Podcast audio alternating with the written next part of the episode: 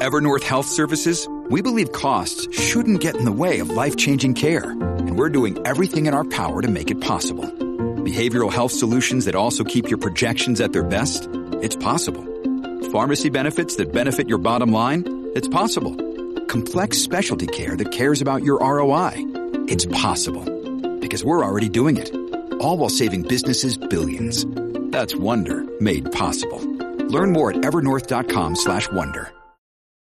Families have a lot going on. Let Olly help manage the mental load with new cognitive help supplements for everyone four and up, like delicious Lolly Focus Pops or Lolly Mellow Pops for kids. And for parents, try three new Brainy Chews to help you focus, chill out, or get energized. Find these cognitive health buddies for the whole fam at olly.com. That's O L L Y.com. These statements have not been evaluated by the Food and Drug Administration. This product is not intended to diagnose, treat, cure, or prevent any disease. This episode is brought to you by La Quinta by Wyndham. Your work can take you all over the place, like Texas. You've never been, but it's going to be great because you're staying at La Quinta by Wyndham. Their free bright side breakfast will give you energy for the day ahead. And after, you can unwind using their free high speed Wi Fi. Tonight, La Quinta. Tomorrow, you shine. Book your stay today at lq.com. I'll be buried in my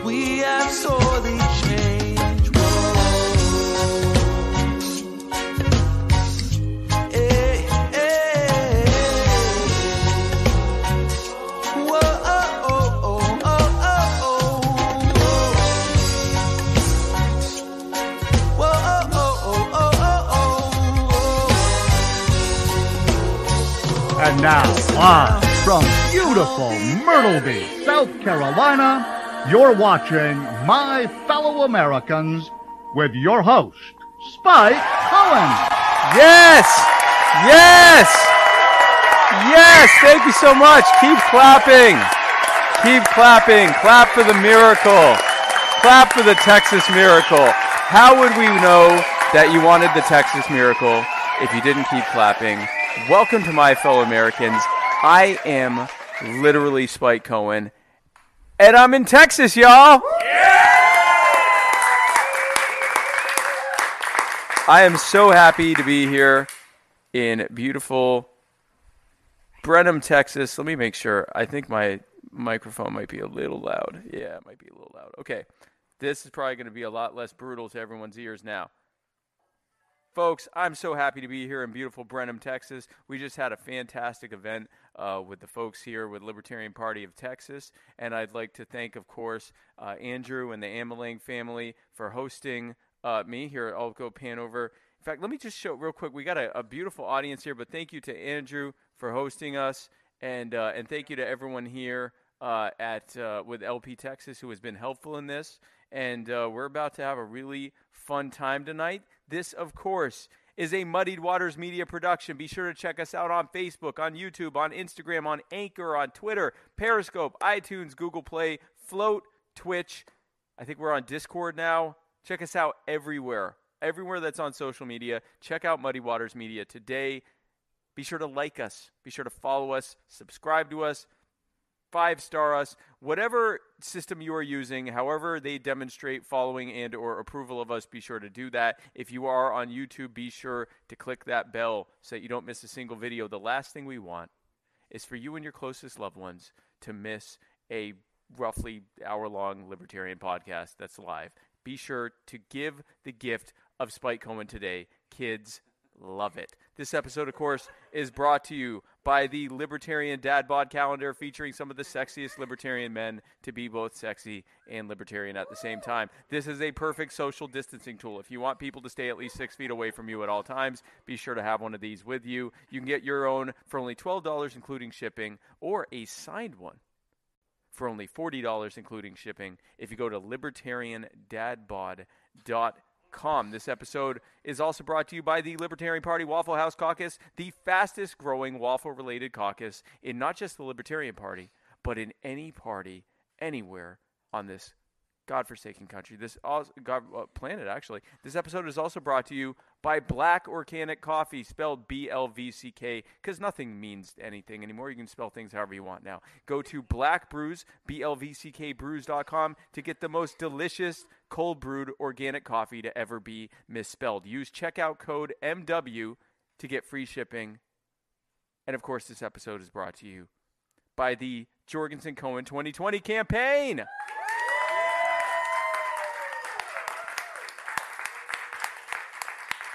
Jo Jorgensen and I are running on a platform of nothing less than setting America free in our times, and that we hope you that we hope that you join us. Uh, go to jo20.com to find out more. Well, folks, again, I am here in beautiful Brenham, Texas. Uh, we just had a fantastic event. I'm off the bus, which is sad. Now Jo's back on the bus. Uh, but we are finishing up this uh, this campaign strong. We're here in Texas. We're going to be going all over. We're going to be going to uh, all over Texas. We're going to be going to uh, Arkansas to campaign with Ricky Dale Harrington, who is looking increasingly likely to be the next senator of Arkansas, the first Libertarian Party senator uh, in in our party's history. Uh, I'm going to uh, a, uh, a, debate party uh, in Indiana in a few days to, for Donald Rainwater, who qualified for the debates, and increasingly increasingly looks like he will be uh, the first libertarian governor that we've ever had, uh, governor of Indiana. Uh, so I'm going to be all over, and uh, you can clap that. Always clap. Never feel like you can't clap when I say something. Always feel like you can clap. Uh, so we're going to be all over the place, but I am here in beautiful Brenham, Texas today, and we had a fantastic event. It has been amazing, and uh, we are so as I do with any of these uh, events that I do, anytime I do my show, uh, I do a lot of Q and A. That's really what I'm here for. If I don't have a guest, I'm here to answer your questions. Uh, and of course, be uh, sure to ask any questions you have here in the comments. But I have a live studio audience for the first time, so I'm going to take, uh, if any of them have any questions, I'm going to take a few of their questions first. Uh, and then I will uh, move to uh, to taking some questions from the uh, from the lovely viewers at home. So, does anyone here have a question they'd like to ask me? Okay, Janae, you have a question? Go ahead. Um, so, very simply, because I've got six kids and I need to explain on kid terms, why is taxation theft? So that's great. So on kid terms, so Okay, on kid terms. Uh, so like waving your arms around and yelling about extortion, probably not the best. Okay. Right. I'm talking like uh, eight and under. Okay. So here's what I would say, and this is actually similar to what I say to adults too. Um, so here's something you can ask them. You can say, um, "Oh, and the, I just realized the muddied water. Here, move over a little bit here because the muddied water, the My Fellow Americans logo, just so everyone can see who's asking." Hey, Janae. Uh, so, hey, so here's what I would say. Um, I would ask your, I would ask your students and your and your kids. You can say, uh, you can say something like, for example, you can say, "Is it okay to go to someone's house and hold a gun to their head and say, well, should you say hold a gun to your head to an eight-year-old? Okay. So okay, let's just let's leave out the gun. Let's leave out the Yeah, I gun. mean, they- they Go to someone's house. I know, but that's uh, probably not. So, uh, is it okay to go to someone's house and say, "I'm going to make you give me all your money, uh, but I'm going to give some of it back to you if I decide that you need it"? And I would imagine your kid's going to say, "No, you can't." And you say, "Is it okay if you get a, a group of your friends together and knock on people's doors and go to their houses and say, "Give us your money." And, uh, and and we're going to give you some of the money back if we think that you need it they'll probably say, no, you can't do that. That's not right. Uh, and then you can say, okay, well, what if several thousand of you get together uh, and hire someone else to go on your behalf and say, give me all your money, and if you uh, and you know we'll we'll give you we'll we'll give some of it back to you if you if you we decide you need it, and they'll probably still say no. And you can say that's what taxation is. Taxation is a system where we are told to vote for politicians who hire agents and officers to essentially force everyone to give them money. And then those same people decide what to give them back or what services to put that money into or what programs to spend it on or what other things to do that spend it on. Um, that is not just theft, it's actually a violent form of theft. It's extortion. It is theft under the threat of hurting someone. Um, so that's probably the best way to do it is actually distill it down into what it is, which is just a, a, a small handful uh, a small handful of people telling everyone else to give them their money. Um, and then I guess an easier way to do it is if they're saying specifically why is it theft, you can say anything that you anything that you have to pay that you don't have an option not to pay. You can't not pay it. That is an act of theft.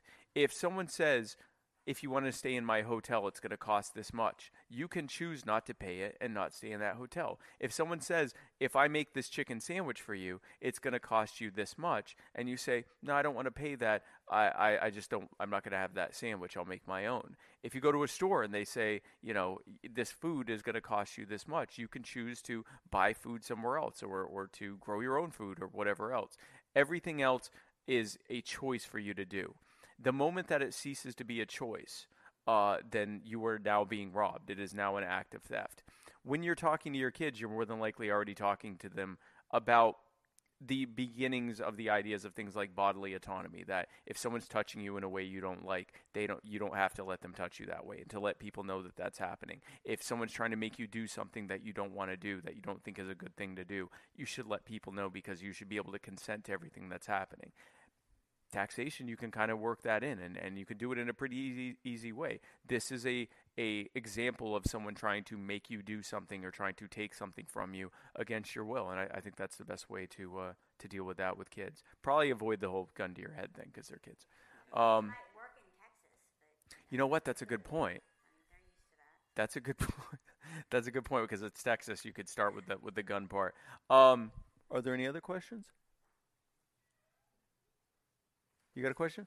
This is a question from Billy, uh, Pierce. who is running to be the next theft assessor of, of, of, what, of what county? Harris County. Of Harris County. He's if you live in Harris County, Texas, uh, uh, Billy Pierce is running to be the man to make sure that you are being robbed as little as possible. little as possible. So and, and fairly as as fairly as possible, and also to, one of his ideas is to have a complete freeze on any new tax assessments, so that they can't take any more from you. Uh, it- with the idea of possibly just freezing it for good. That's right. So That's right. Lock it in at whatever you paid for your house, and stop uh, stop pretending uh, that, that the values go up uh, when no one's bought your house again. exactly, exactly. And what is your? If someone wants to help you, what's your website? What's your social media? Uh, you can find me uh, on- on Twitter uh, as Billy Travels, uh, and or you can find me on Instagram at Billy Travels, uh, or, or you can uh, simply Google my, my website, my campaign website, uh, at uh, Raise the Money. So, Cool. Very good. And what was your question? so, uh, so I- I'm a veteran. Uh, you and I talked about that uh, today. Uh, I'm a veteran of, a, a war that I, I didn't really want to fight in, uh, but I found myself there and I fought in it. And uh, uh, when I came home, uh, I used the, vet, the VA system to try to to try to repair some of the damage they did. And uh, I got to tell you, it, it didn't work. It just it, it wasn't a it wasn't a good product. Yeah. Um, and uh, I I had the means to find other care, but many many of my shipmates don't. Yeah. Um, I, what can we do for my shipmates, the folks that I served with, to, to get them a better system so they can uh, they can have some control over their lives back instead of having to go to the government that broke them to ask, "Will you please fix me?" That's an excellent question, Billy. And uh, I'm, I'm not sure how well the mic's picking up, so just in case you couldn't hear him, um, he was asking about uh, getting uh, veterans the care that they that they need and, and deserve and have, have earned and fought for. Um, and he said that you know he has been having difficult. He was he eventually is. In fact, didn't you tell me the VA actually told you we're not helping you? Just go get care somewhere else. Stop coming to us. We're making you worse. Yeah, he said, "Stop coming to us. We're making you worse," is what the VA said to him. Uh, our plan for the VA is very simple: government-run healthcare doesn't work, and the VA is a perfect example of that. You have veterans who have gone and fought. They've come home. They were promised the care that they needed, and instead they have to spend years, sometimes decades, proving their percent of disability before they can get the first bit of care, the first dollar spent caring for them, the first treatment or anything else. They often, in some states, there's only one VA center, so they have to travel sometimes several hours. Uh, I've talked to veterans who have had to travel five, six, seven hours to a VA hospital. They have to wait weeks, months, sometimes over a year for an appointment. And then often, they are given substandard care after doing all that waiting. Um, and as a result of that, uh, we have a massive epidemic of veterans who are, because of self-medicating, are often addicted to uh, to painkillers and opiates and, and even heroin and other types of drugs. We have very very high rates of untreated PTSD and depression among veterans. Uh, we have very very high rates of homelessness among veterans because they're not getting the care they need, and it manifests into the rest of their life, and their life gets destroyed as a result. And we have a very very high level of suicides among veterans that's happening as a result of that. Was it 23 veterans every day killing themselves? Nine and a half times more likely to commit suicide than a civilian. Yeah, almost 10 times as likely as a civilian to commit suicide. This is a broken system. And what do you do with a broken government system? You completely dismantle it and you put the money back in the hands of the people who earned it. So, our plan for the VA scrap it and put the money in the hands directly of veterans. Let veterans be able to get their own money that they earned given directly to them in like a voucher type system or just a direct money payment system and they can go and put that money into their own private insurance into their own health share systems into a health savings account or whatever else so they can afford to get the care they need without any out of pocket expense so they can go get care without having to spend years to prove that they need it without having to go hours traveling hours and waiting weeks and months for an appointment without getting substandard care. They get the same kind of care that people with private insurance are able to get. Not only do they get the care they need, not only will we see less addiction and abuse and homelessness and suicide among veterans, not only will we see, can not see as many veterans who are dealing with deep-seated issues that are only being made worse by them not being able to get the care they need, that they need, but we'll save billions of dollars a year by switching to this. It will actually cost less to just give them the money directly. It'll save taxpayers, including taxpayer veterans like Billy and all the other taxpayers out there that are veterans. It'll save us billions of dollars a year. That's our plan for the VA. What is your any other questions? Go ahead. Um, so next weekend, I'm going to be a part of uh, a, a clothing drive Okay. in my town. Okay. And so I just wanted to ask, uh, one, why is private charity better than government? And if you mind if I uh, promote that real quick, the clothing drive. What yeah, what and what's that what's that charity called? Well, it's it's uh, just a, a local group of us that came together, and we're just um, got enough clothes to, to um, for you know I'm not sure what the, the name of the, the group is that we're donating to, but but we're donating to a local uh, group there. That's awesome, man. That is awesome that you're doing that. And uh, and so his question was basically why is charity better than government programs?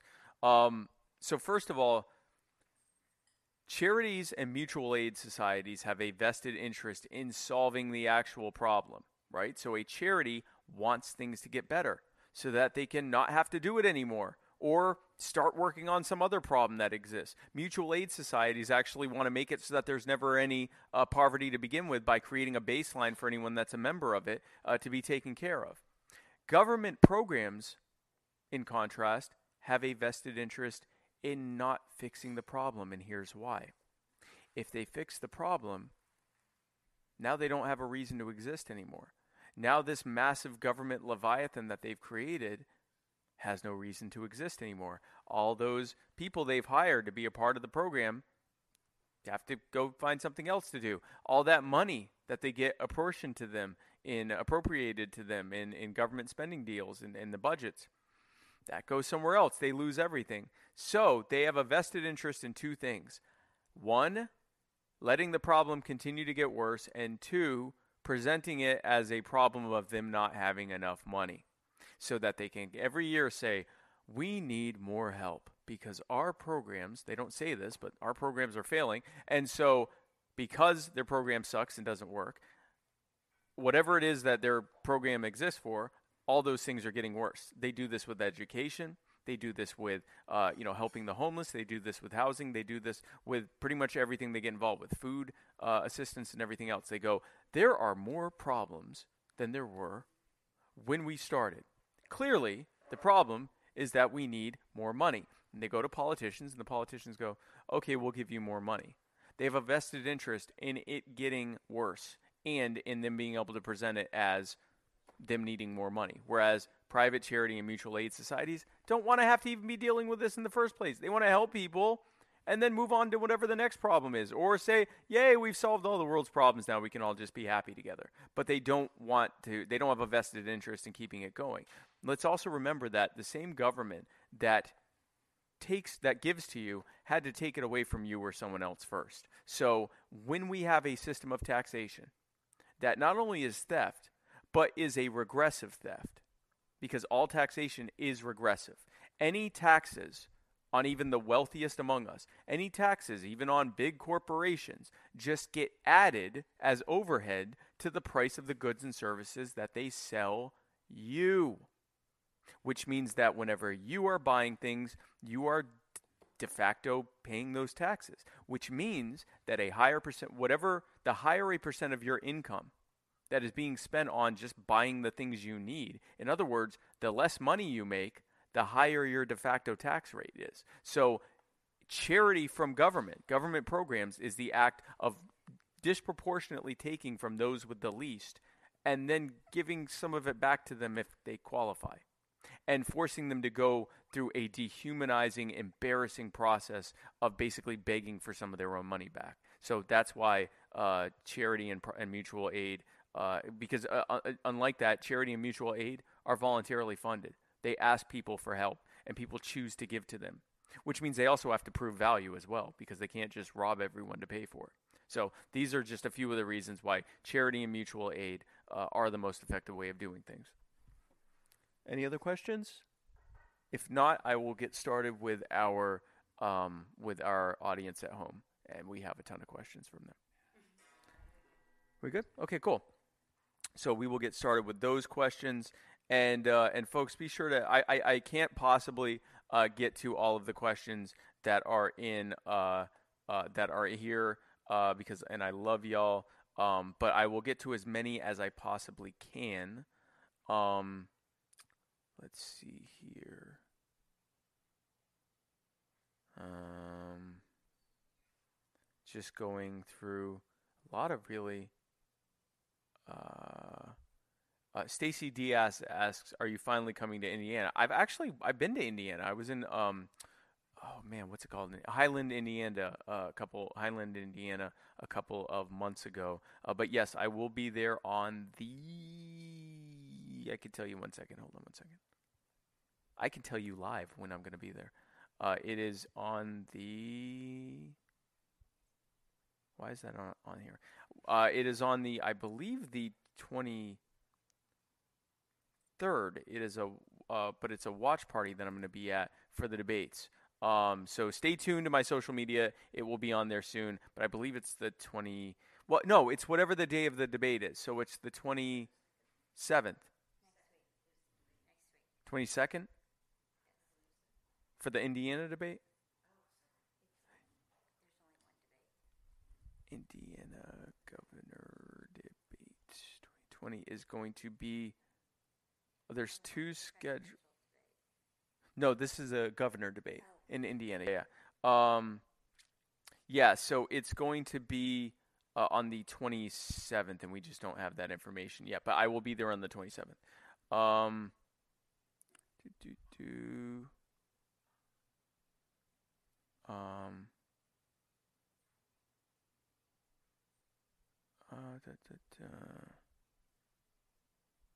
Well, we've got a lot of really nice things, but oh, uh, Adam Wegs, hey man, how are you doing? Says, is this how all episodes will go from now on? At least while I'm on the trail campaigning, this is how all episodes will go. Uh, because I'm campaigning every day. Uh, eventually, I'm gonna. They will let me go home. Um, and when that happens, then I will. Uh, I'll be doing it back from home. Um, let's see here. Uh, someone asked about getting on Rogan. Uh, the ball is in Joe Rogan's court. Uh, we are we are would ha- be happy to go on. We have been in talks with him. Uh, if you feel the need to uh, to reach out to him, we are, you are welcome to do so. We have been in, in ongoing talks, and uh, as soon as Joe would like to have uh, Jo Jorgensen or myself on, we would be happy to go on. Um,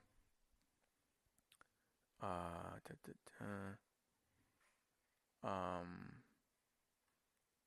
why can neocons never spell borders correctly? That's a good question. I don't know because if you have, I mean, I'm not sure. So border spelled B O A R D E R. Um, I don't even know how a person who is a border could be open or closed. Maybe about themselves as a person. I don't know. Um, uh, let's see. Um, I'm just looking for question marks. Um, Wow, we usually.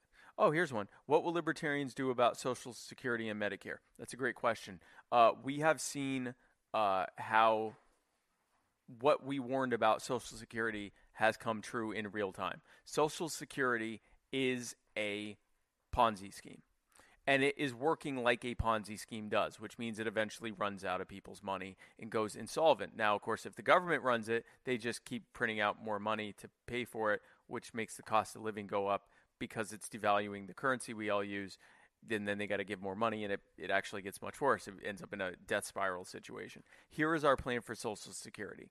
We use uh, a, our plan is uh, based on Cato Institute's 6.2% solution. Basically, and it's a very it, there's a lot of moving parts to it, but it's a great system. Here's the basics of it. If you're on Social Security, you will continue to receive it if you want to collect Social Security in the future and get its dismal half a percent to 1% yearly returns, you can absolutely stay on it. If you would like instead to take your money out and and and pay your money directly into your own privately run retirement, which on average gets around a 5 to 10% uh, uh, yearly return, which when you compound that means that you end up making several hundred times more than you would if you were on Social Security. You can do that. You can completely opt out of Social, social Security and instead put up to 6.2%, put 6.2% of your money up to whatever the cap is uh, into your own private retirement, which you can use whenever you want because it's your money. Now, when you do that, your employer, instead of having to match your Social Security, instead they pay that that 6.2% into the Social Security system to keep it solvent. Now you still are going to do way better because you're going to get on average anywhere from 10 to 20 times the yearly return. So you don't need that matching amount. You're going to still get way more than you would have in Social Security.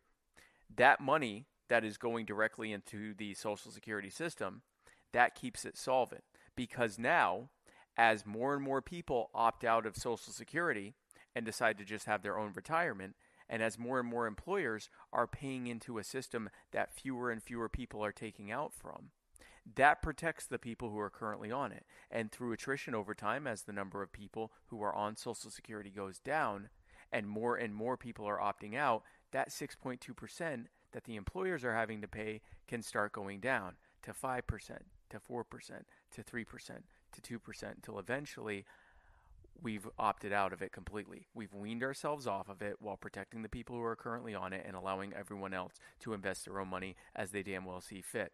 With Medicare, it's a similar thing. We believe that the biggest problem with Medicare right now is that the cost of healthcare is so expensive, not just for us paying out of pocket, not just for those of us who have private insurance, but also for Medicare and Medicaid. We know that three quarters of every dollar that's being spent in on on uh, on healthcare is going to pay for the uh, all the red tape, all the bureaucracy, and the taxes and mandates that the uh, healthcare providers have to prove.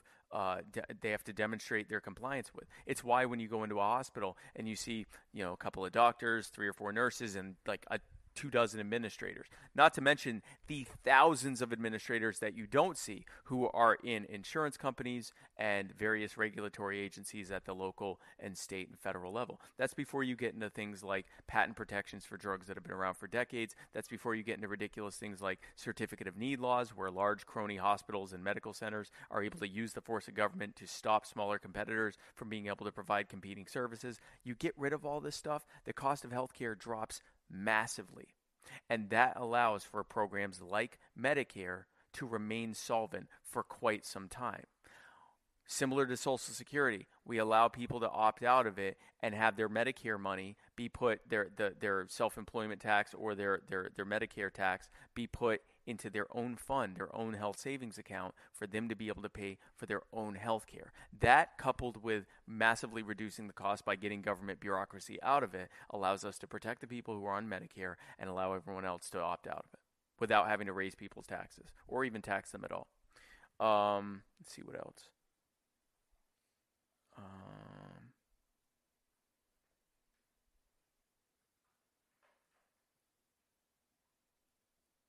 uh.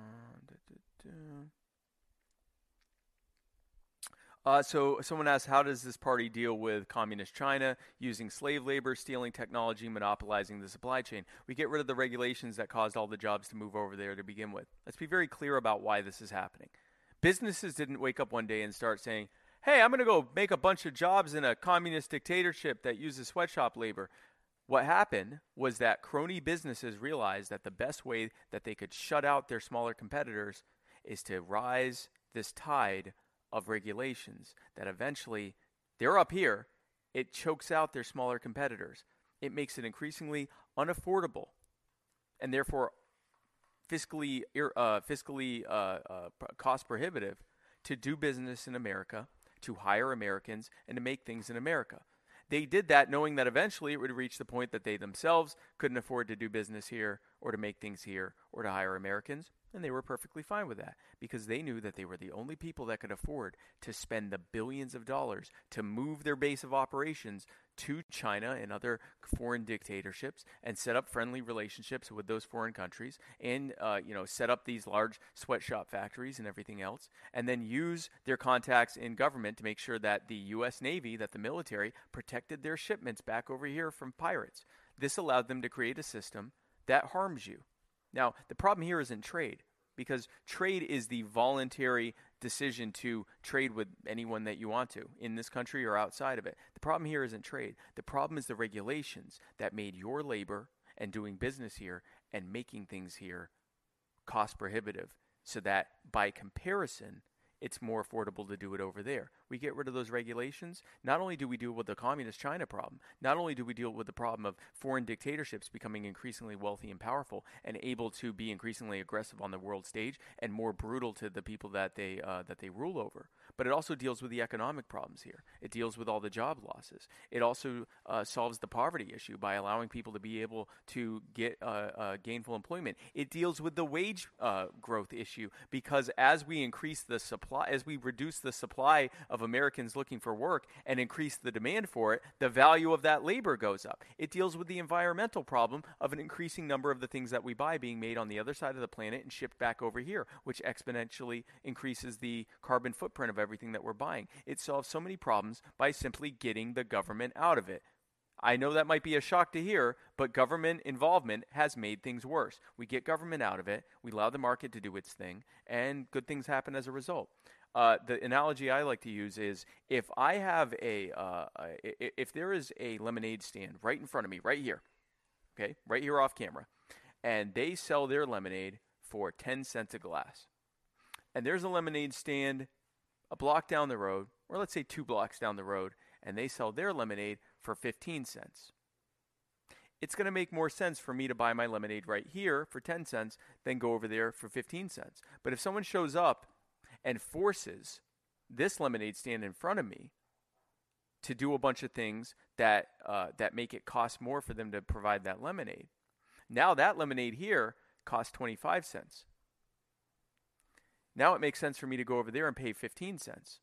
Now, this guy over here who just made that lemonade too expensive says, I'm going to fix this. Well, you need to make sure that you're buying lemonade in your own community. I'm going to put a tariff on any lemonade that you buy outside of this one block radius.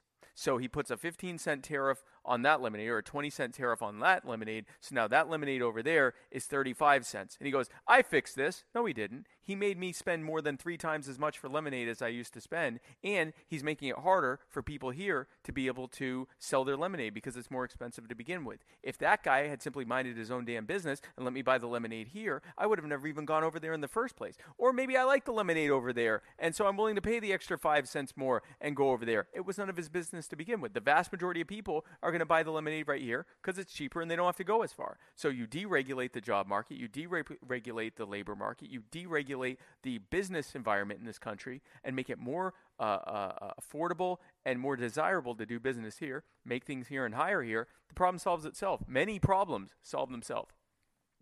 Let's see. Um, oh, yes, you asked questions in the comments right here. Uh, any dates in Connecticut? I was actually just um, um, just in uh, in in Connecticut a, a couple weeks ago. Um, you're in Iowa on the 22nd. That's correct. I am in Cedar Rapids, Iowa on the 22nd. Um, someone says I'll be there on the 20th. That I'm going to be in Indiana on the, uh, the 20th. That could very well be true. Um, um, bum, bum, bum. Uh, what's your opinion on the Bill of Rights? Do you think it's safe for the feds to enforce uh, the Bill of Rights on the states? I know during the ratification it was originally understood that it did not apply to the states and only the federal government. So it depends on the rule. It, the uh, it depends on which rules uh, you're uh, referencing, which amendments you're referencing in the Bill of Rights. The Bill of Rights generally is a declaration uh, of the uh, of uh, and it is not an enumeration of your rights. Just because your rights are listed there does not a right may not be listed there doesn't mean that you don't have it. It means that these are the rights that it explicitly said these are limitations on government. So, for example, with the Second Amendment, it says uh, a well-regulated militia being necessary for the uh, the, the, security or defense uh, uh for for uh, common defense. Uh, the right of the people to keep and bear arms shall not be infringed. It did not say just by the federal government. It did not say, of course, unless there's a crisis or something like that. But it did not say that anyone could could infringe upon it. It didn't even say private actors could infringe upon it. It said your right to keep and bear arms shall not be infringed. That means no one should be infringing upon it. Yes, we believe that the federal government's only role in enforcement when it comes to law enforcement is to enforce your rights as enshrined under the Bill of Rights on any actor that would try to violate it. In other words, when other governments try to do it. So, the purpose of the Department of Justice should be as a department of actual justice, not this trickle down enforcement uh, uh, program that, that creates centrally planned systems of theft and caging for the states and local municipalities to use, just the opposite.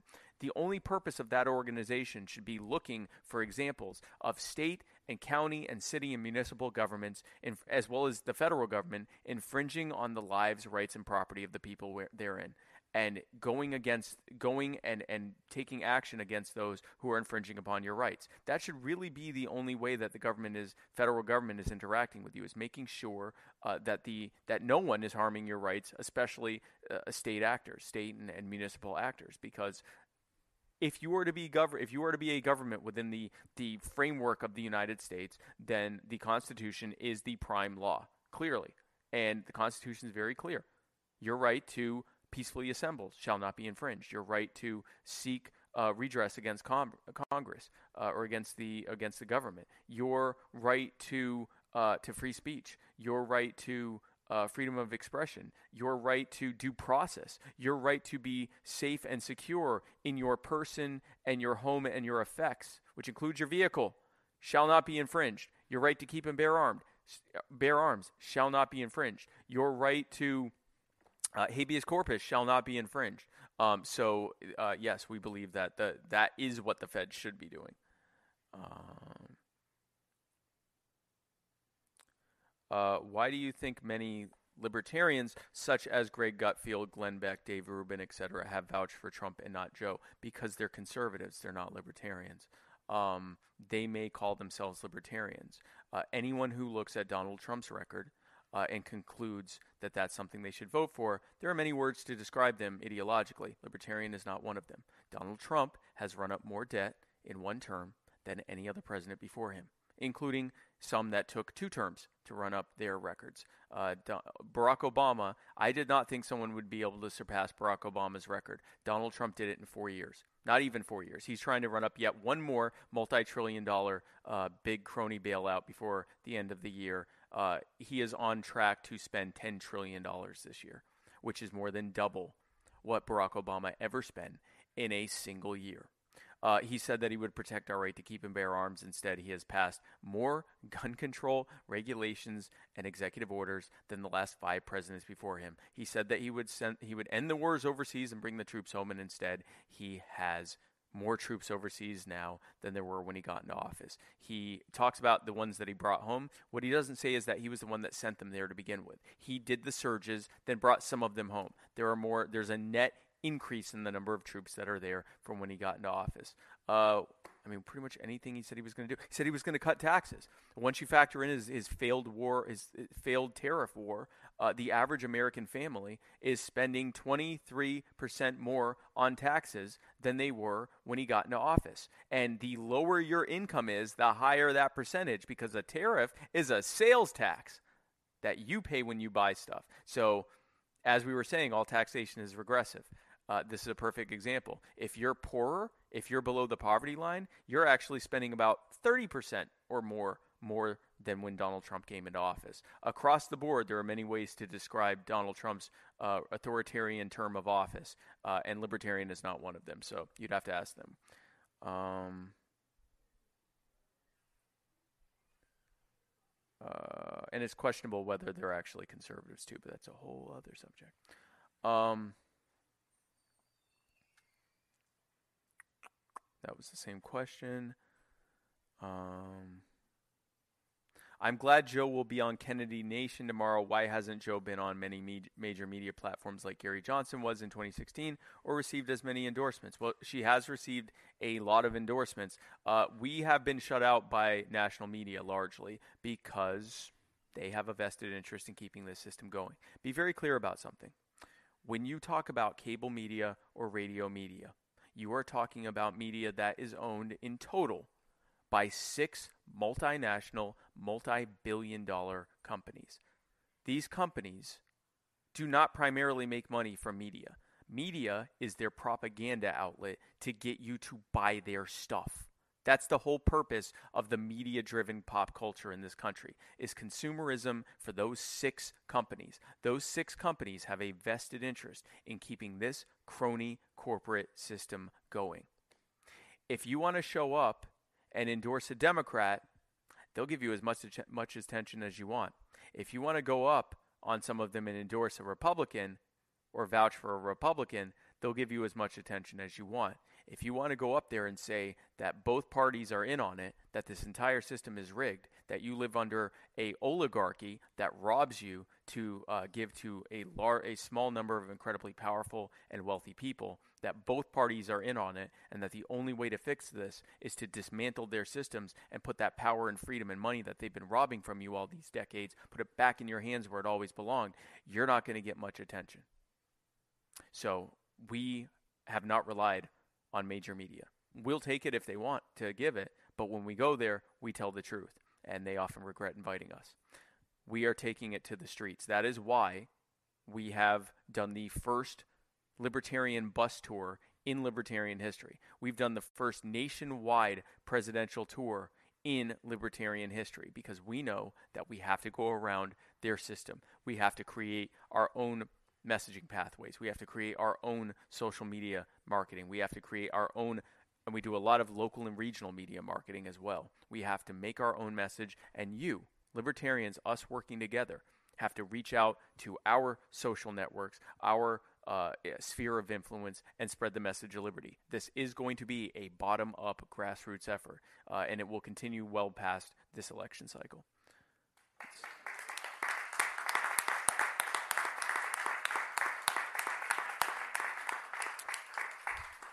Thank you. That that was uh, unsolicited, by the way. Uh, uh, Nick asks, Spike, what is your campaign's thoughts on eminent domain? Uh, I would like to see it go as it's theft of personal property. That's my answer. Actually, I just read. You answered your own question. No, uh, eminent domain. The only purpose of it was to uh, to be used basically to take land for things like roads and bridges, and they shouldn't do that either. Okay, that's not a oh, it's for the roads. That doesn't make it okay this theft is for the roads is not it's for the roads doesn't make it all right.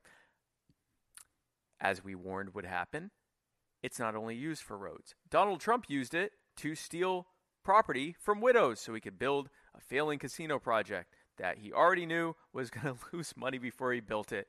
Uh, and he knew that that was okay because he'd get the money of his investors, build the uh, casino, and then when it failed, he'd go to the bankruptcy courts and unload all of his debt on those investors and shareholders and walk away with a profit. But that's a whole other subject. Eminent domain is now increasingly being used for non government interests, like, for example, taking a property that the government decides is not being utilized correctly. In other words, they don't like how you're using your own land, and then they hand it off to private developers to build mini malls or theme parks or casinos or whatever they want because it'll make more tax revenue until it fails, and then now it's just an empty building, and that's happened a lot recently thanks to these lockdowns that those same governments did. But we have a terrible, terrible decision that was made by the Supreme Court by both Republican and Democrat appointed justices called Kelo. And that decision basically said that the government can take your property if they want to give it to someone else who can create more tax revenue from it. If that doesn't horrify you, then I'm going to say it again to you. The government has the authority now, the legal authority, to steal your land if someone else can convince them that they can make more money for them off of it. That, at the very least, needs to end. I would argue that it needs to end for anything. Eminent domain, we need a constitutional amendment saying that eminent domain is theft and therefore the government cannot rob you if they need your land enough for something, they can give you its fair market value and they can negotiate that with you. And if they're able to negotiate with that you with that with you, fantastic. If they can't, they'll have to negotiate it with someone else or just not do whatever the thing was. No one has a right to steal from you, even if they give you some money for it. Let's be clear about this too. They'll say, "Well, but we give them their value for it." They give them the value for the little piece that they took of it. So if you have a farm or something, and or just a piece of land, and they want to build a, they, they want to take a strip in the middle to build their road, they pay you for that little strip without factoring in what it did to the value of your property. So it's theft. It is theft, and it needs to end. Um, Here is a question Why oppose the use of force on the very rich to provide money and the means of production to the poor? It is the use of force that has taken the use, uh, that has taken the money and the means of production from the poor in the first place. And if you think that there is a way to utilize that same structure to give to the poor and take from the rich, I submit to you the entirety of human history. Power is used by the powerful to consolidate power the idea of using force to decentralize power fails every time. The reason it fails is because the very nature of power fails that idea. The very nature of centralization of power. If you are able to create a force that is powerful enough to take from even the most powerful person, they're not going to do it because predators seek the easiest targets you. They can try to take this billion dollars from this billionaire, or they can try to take ten a hundred dollars from 10 million of you and it's a lot easier for them and they just got the same amount of money. Did I do that math right? I don't think so. But they can take, yeah, no, 10, 100, yeah, yeah. So they can take that from you. They get the same amount of money. It was easier for them, and they got what they wanted. Um, the means of production have been taken from the poor because of government. And it is only by decentralizing that power and putting the power back in your hands that you can have the means of production. Perfect example. Do you know why there wor- more successful worker owned co ops? Because for most industries, the tax codes and the occupational licensing laws and the zoning laws and the various other laws that have been put in place make it either illegal or cost prohibitive to have a worker owned co op. They have literally mandated a employer employee system even if the people involved don't want it. Get rid of that stuff. You don't need force to take back the means of production. Just let the market do what it does. Take the government out of it so that if you want to have the means of production then go and do it. Go and do it. Go and make it yourself. You want to end this system of cronyism where you're being robbed end the structure that allows them to take it from you in the first place the Lord of the Rings trilogy is about the attempt of people, noble as they were, to take the ring of power and use it for good. And every single time they got it, they said, Well, there are all sorts of things I could use this for. And before they know it, they are what they became. Even the ones who came to try to take it and cast it into the fire, some of them said, oh, you know, actually, I could do a lot of really good stuff for this. The only way to deal with it is cast that ring into the fire. The only way to deal with it is to dismantle these oppressive systems. You are never going to get what you want from a violent overthrow because it's just going to lead to, it's going to be the same rules, new bosses. It's going to be new winners, new losers, but same system of winners and losers. So there we go.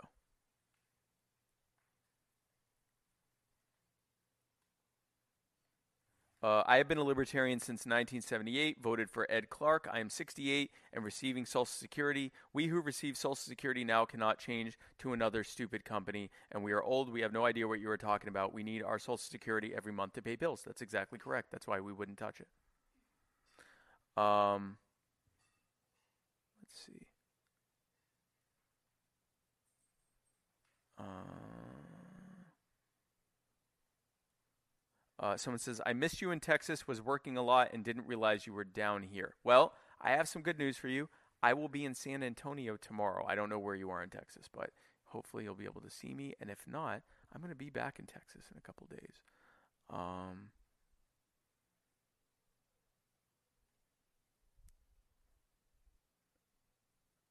Uh, in your opinion, how much blame should go to the Chinese Communist Party for the spread of COVID 19? In their country, 100%. In our country, whatever percent is the fact that it even existed and was able to spread in the first place. More importantly, once that virus was here, the Centers for Disease Control and the FDA did not allow medical professionals to test COVID patients for nearly two months.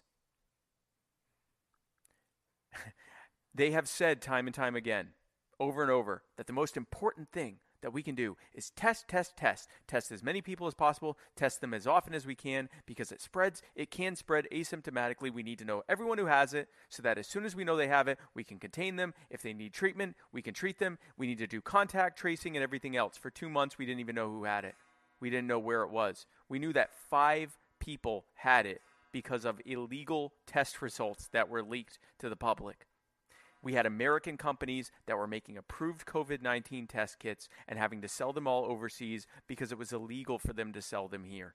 That was precious time that was lost. We don't know how many hundreds of thousands of lives could be uh, could have been saved as a result of just simply allowing medical professionals to do their jobs. Government doesn't save lives, and government will not protect you. It will only make it harder for the people whose job, whose life's work is to do that. And they're still doing it today. Most approved COVID 19 test kits that are approved in most other countries are still not approved here. And they're being made here, and they can't be sold here. And we still have a testing shortage. So, uh, in, in general, if the question is how much of this is government's fault, 100% of it.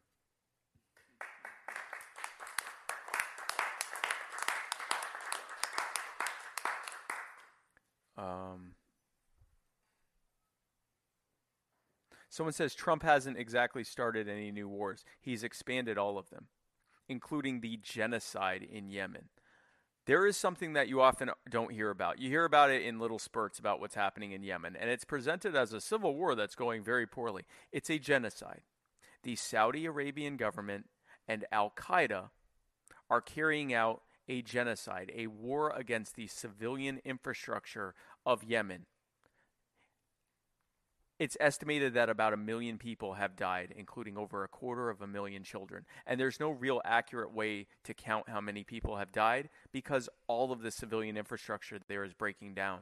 But many, many, many people are dying every day. Do you know why? Because the U.S. government is providing the funding and the ammunition that the Saudi government and Al Qaeda are using against the civilian population. Now, you may have noticed that I said Al Qaeda. That's called treason. Al Qaeda declared war against us, and we are in supposedly in a war on terrorism. If you and I decided that we were going to give one single nickel to Al Qaeda to do anything, we'd be in jail for it, for helping, aiding, and abetting a terrorist organization. Depending on how involved we were in it, we'd possibly be executed for treason. Our government is supplying tens and hundreds of millions of dollars worth of weaponry to the Saudi government and Al Qaeda so that they can carry out a genocide in Yemen. That didn't start under Trump, but he has expanded it. When Jamal Khashoggi was murdered by the Saudi government, one of the reasons he stated that he was not going to go after the Saudis for it was because of our great relationship in uh, military uh, equipment and sharing. He was talking about the Yemen genocide. Anyone who thinks Trump is anything other than a continuation and expansion of neocon warmongering needs to look at his record.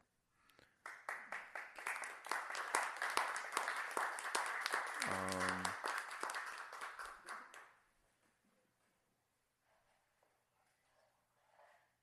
uh, Lupe. Uh, uh, it says Gonzalez, but we know it's McNougal now. Uh, Lupe says, I live near Houston among the chemical plants. Last year, we had a huge fire that exposed us all to toxic fumes and smoke for nearly a week. How do you hold them accountable? Government just lied and covered it up. Well, you, you, you, you, you, you started my answer there. We see what government does when it comes to the environment and pollution and damage like this.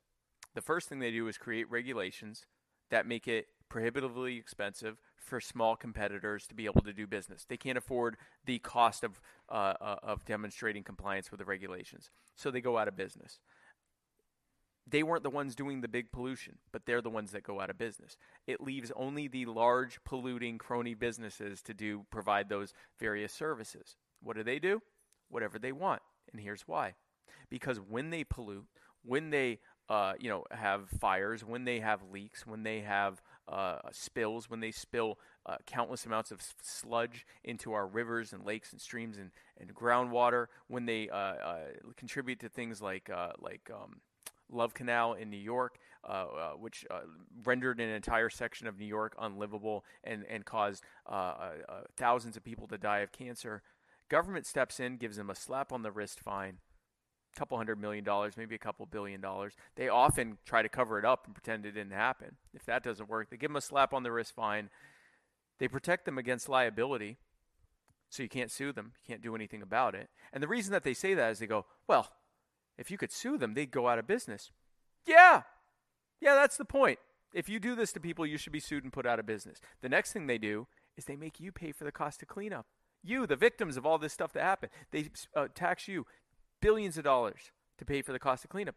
You know why? They go, well, if they had to pay for their cleanup, they'd go out of business. Again, yes, we want this to happen. We want it to be that when anyone, because if any of us, I mean, what is it they say? Five thousand dollar fine for littering. If you so much as throw a freaking apple core out your out of your car in front of a police officer, you could spend five thousand dollars. But if you want a major, large polluting company that does countless amounts of damage to people's property and lives and health and well-being, you get a slap on the wrist fine, and you get all the cost of the cleanup externalized, and you get protected by out of uh, protected by uh, uh, pr- protected from lawsuits. We propose flipping all that around, get government out of it, and allow you to be able to sue these people when these things happen, because they know If they did this, they'd lose everything, not just in the company, but personally, because they're polluting. We can prove negligence and malfeasance, which means they aren't protected as a company. They, we can go after their personal wealth too, which means they wouldn't do it because they still want to provide these goods and services to you and not go out of business and become penniless in the process. They would self regulate, not because they're suddenly angelic beings, but because they suddenly can be held accountable for it. Those self regulations would be far more effective than any stupid regulations coming from government, and by having them self regulate, it solves the problem at its core, at the root of its problem, and it allows smaller competitors to go back into business because they're not having to deal with all these absurd regulations in the first place. So, yet again, the answer is less government and allowing you to be empowered to protect to protect yourself against the people that are harming you. Um,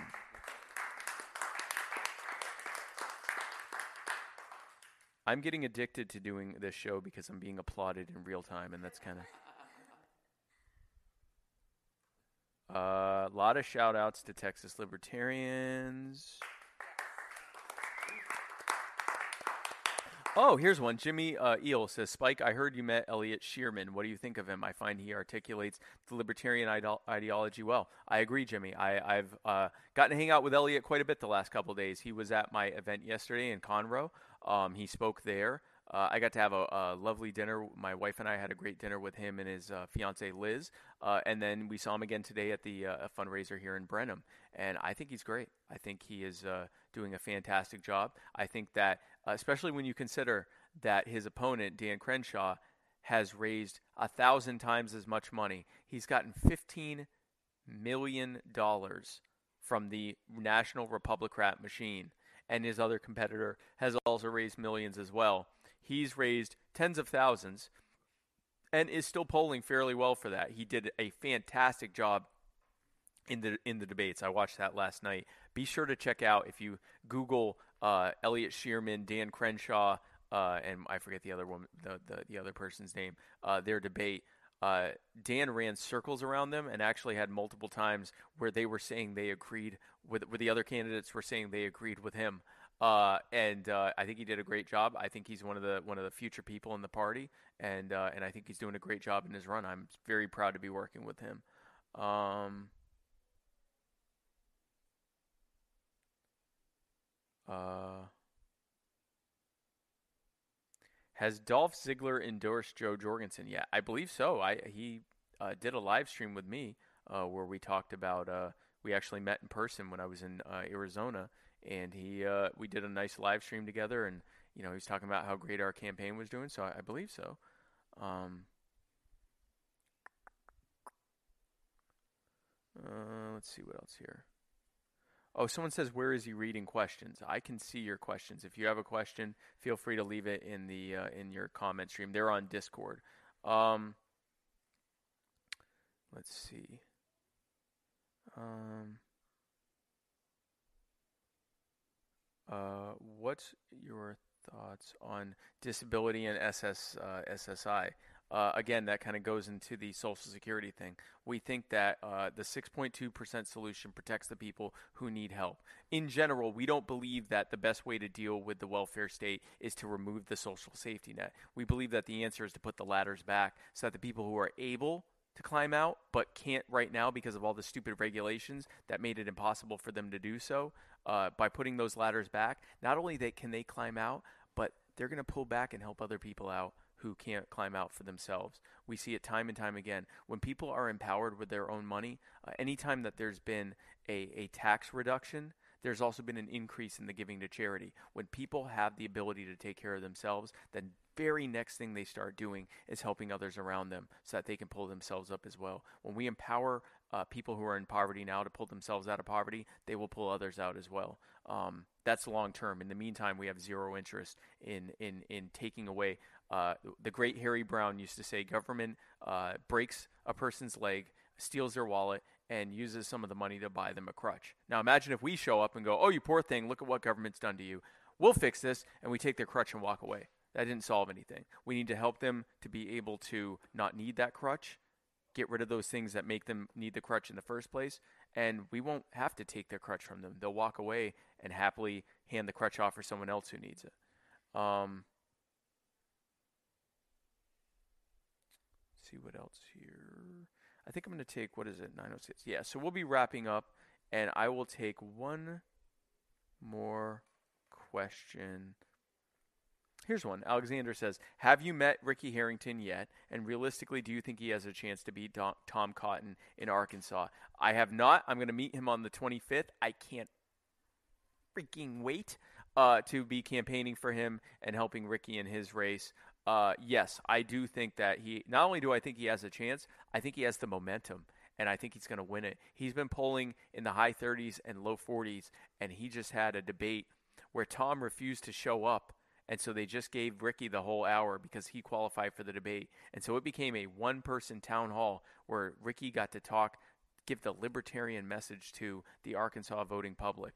I think he's got a real chance. I think he's going to win it personally. I think he's going to win it. I think that in the next couple weeks, uh, where Tom Cotton is an incredibly unpopular incumbent, I think Ricky Harrington is going to send an incredible message to voters in Arkansas, voters who are uh, progressives, who don't have a Democrat to vote for in this race and who just want to vote against the Republican, voters who are Republicans who want smaller more limited government and know that Tom Cotton is not going to deliver that for him, and people who don't typically vote because they don't like the Democrats or the Republicans, and they see someone who has a viable chance of winning uh, to be able to win it, I, I think he's going to win it, and I can't wait to meet him.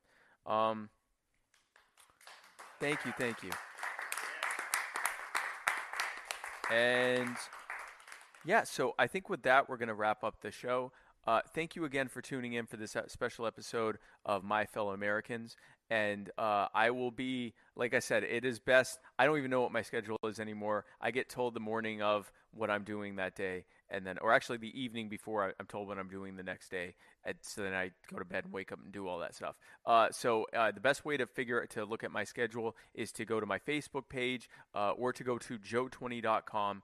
Uh, and in both of those, if you go to the events section, all of my events are listed out stay tuned because new events get added pretty much almost every day. Uh, but I'm going to have a pretty full date card between now and election day, uh, and and probably even after that, uh, working with the Libertarian Party to start the, uh, the, the the take the momentum from this election and move it forward into the off years and into the midterms and the next presidential election as well. Uh, working very hard to get Jo reelected, and uh, so be but be sure to check out my my schedule and uh, if I'm coming anywhere near you, uh, please come out. I'd love to meet you. I make a point of meeting everyone that comes out, talking at least for a few seconds with them, and I always do Q and A to answer questions. My my most important thing in this is to give people a chance to answer, to ask their their questions and their concerns, and so that I can address it and show them what this campaign, what this party, and what this movement are are, are, are standing for. So I ask you for. Uh, I, I, ask you to, to follow me there, and I thank you for that. Uh, stay tuned next uh, later this week,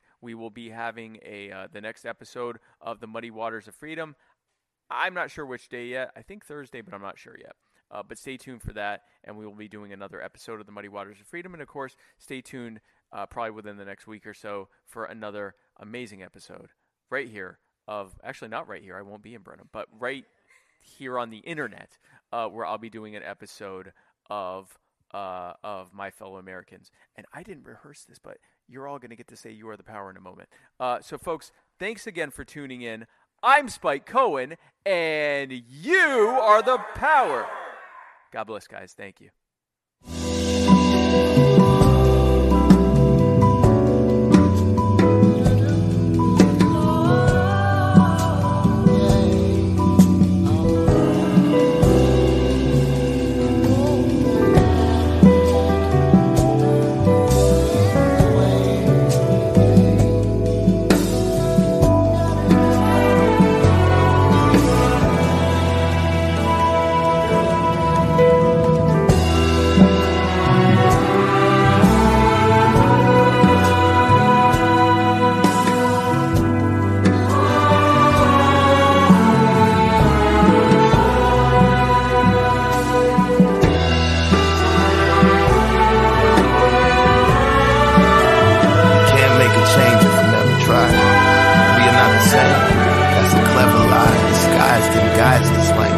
my skin with my friends.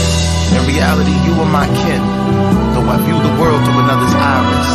If you slide in my kicks, it might fit. We might just unite and come together, become hybrid, at the least slightly like-minded. Indeed, the life I've lived brings light to kindness.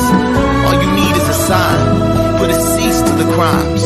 Put an ease to the minds like mine. Sometimes darkness is all I find. You know what they say about an eye for an eye in a time when the blind lead the blind. Who am I to deny? I would cry when a loved one dies. I recognize that body outside for the holes in the body that was alive. Now confined to a chalk outline. Find out how, but you never know why.